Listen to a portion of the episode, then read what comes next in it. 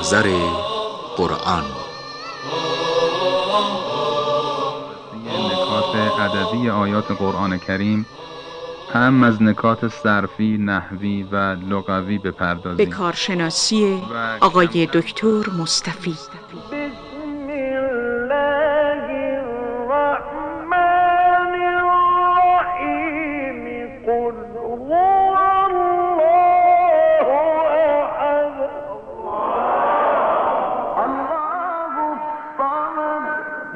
يلد ولم يولد.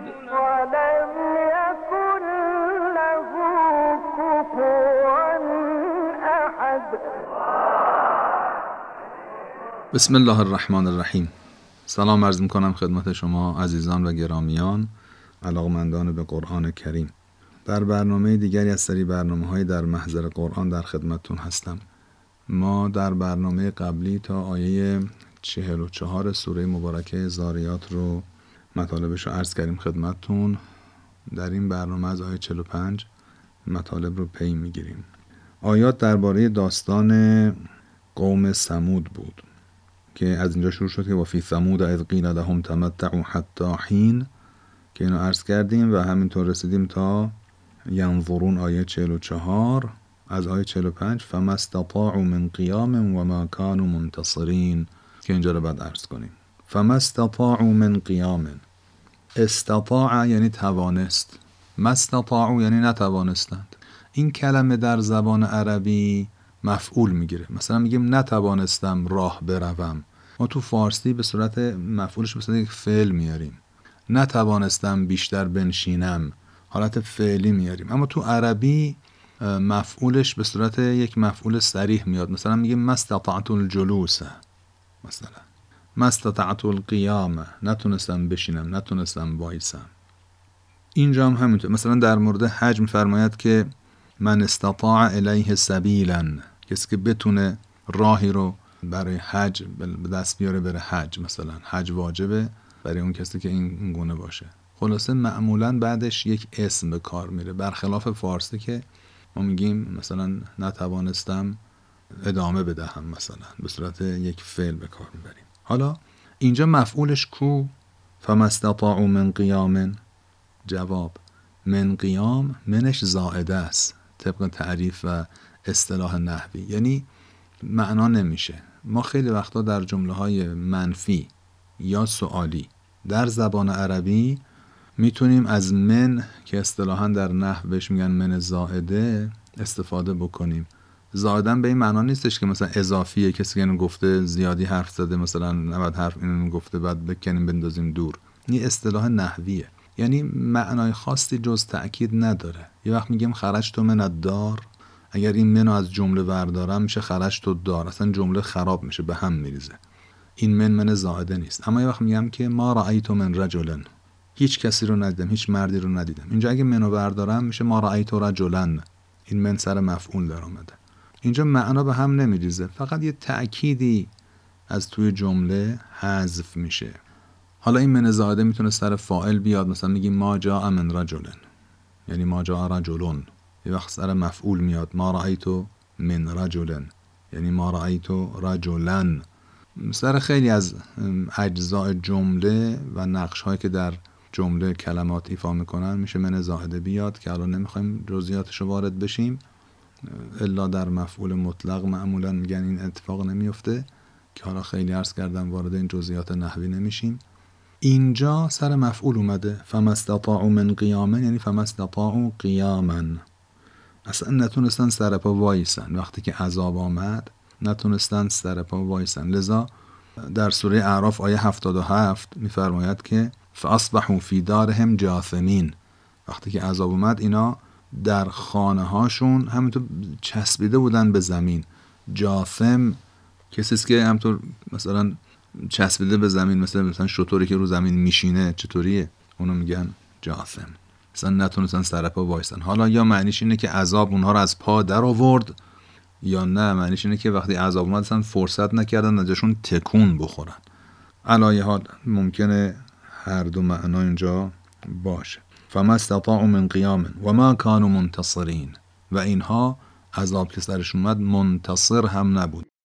فما استطاعوا من قيام وما كانوا منتصرين.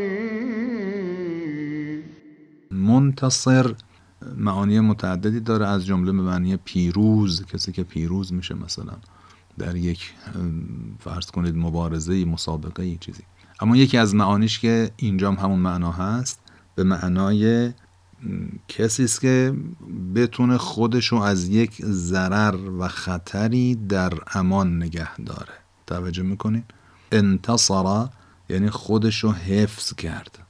امتنع من ضر یراد بهی و تحصنه توجه کردین؟ انتصر.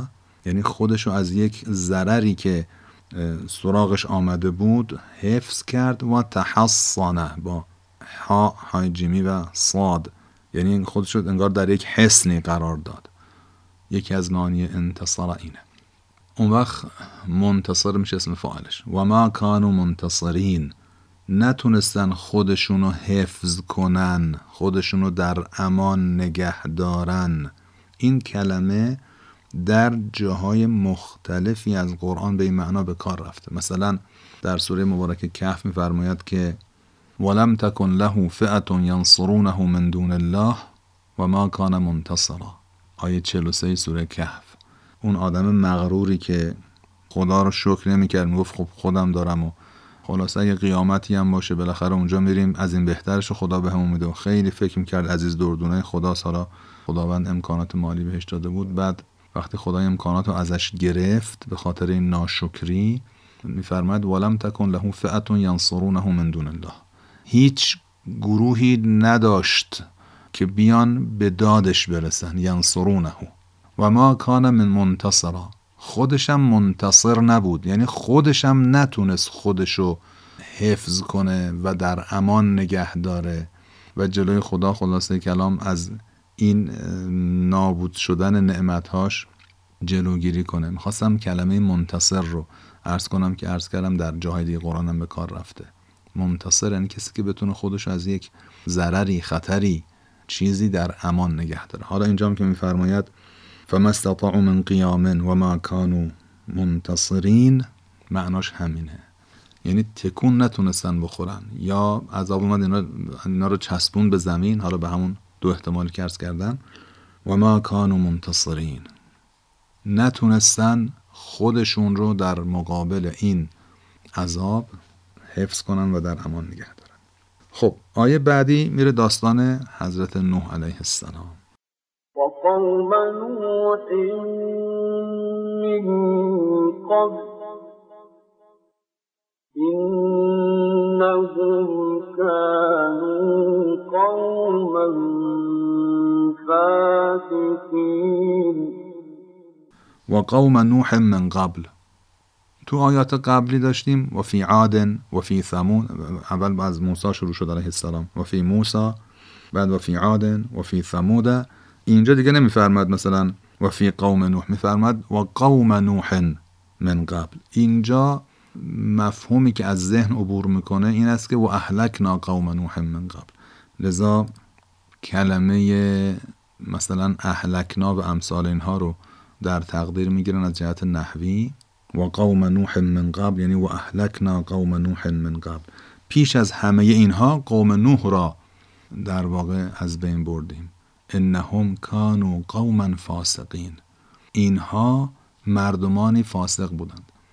در برنامه های قبل مناسبت هایی عرض کردم که ان وقتی میاد گاهی وقتا به معنای تعلیل هست. علت رو بیان می‌کنه.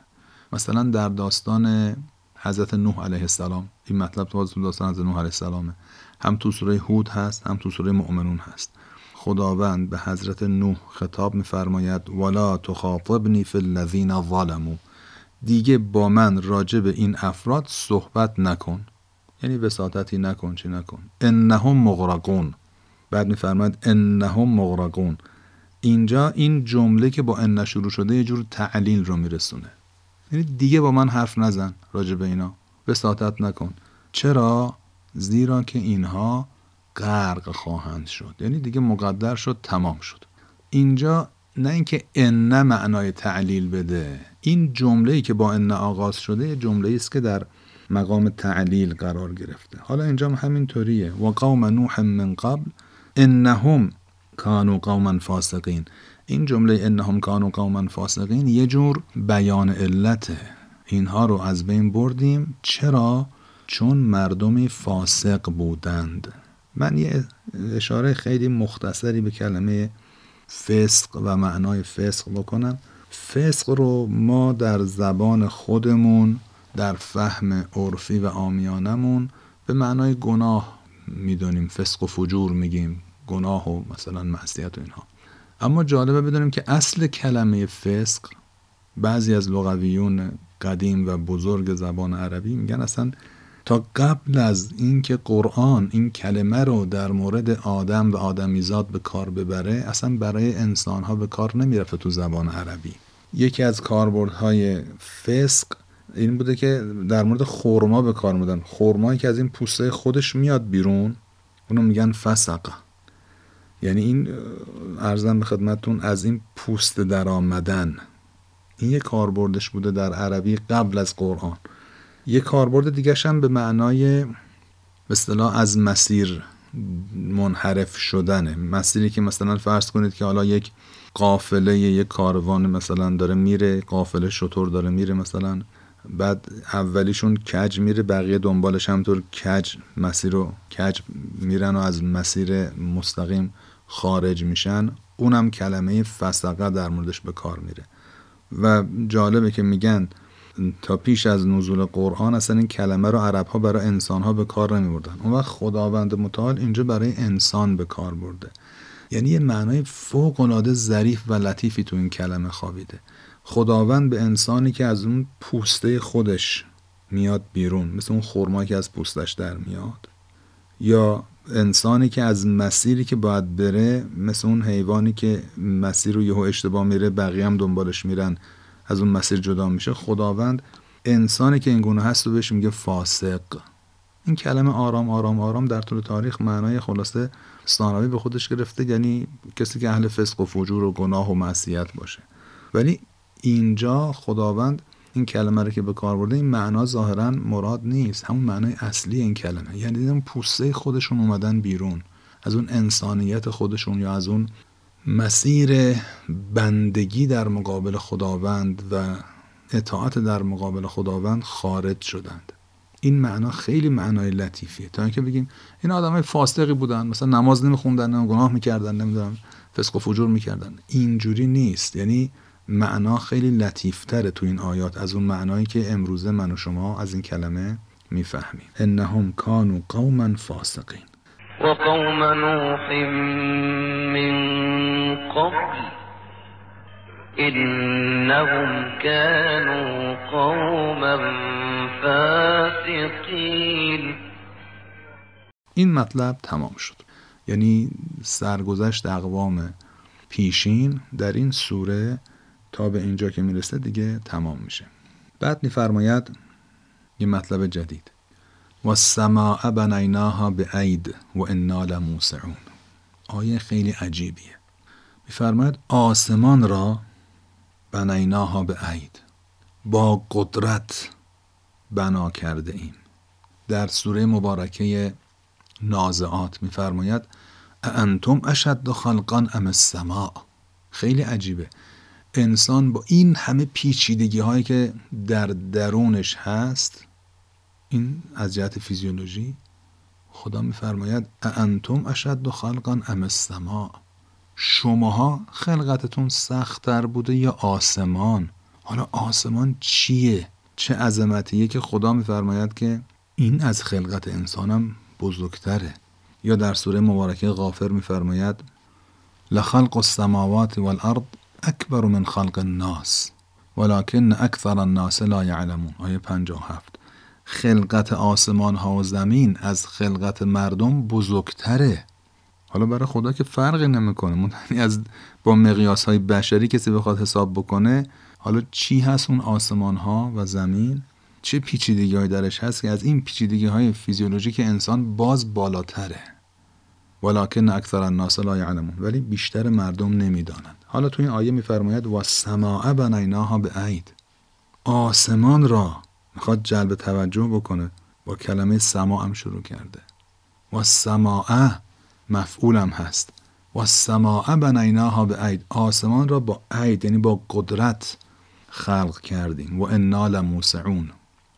اینجا دو تا نکته هست غیر از کلمه عید که معنا کردم یکم کلمه معنای موسعون هست که بعد عرض بکنم. یکی هم نحوه نگارش کلمه عید که البته با توجه به اینکه وقتمون به پایان رسیده این دو نکته خیلی هم مهم هست تو این آیه رو. انشالله من تو برنامه بعدی خدمتتون عرض خواهم کرد.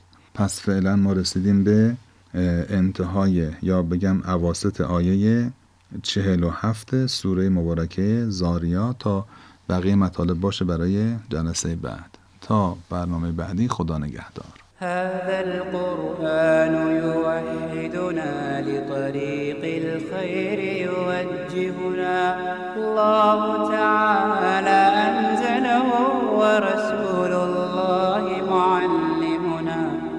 ورسول الله معلمنا. هذا القرآن يوحدنا لطريق الخير يوجهنا. الله تعالى أنزله ورسول الله معلمنا. ورسول الله معلمنا.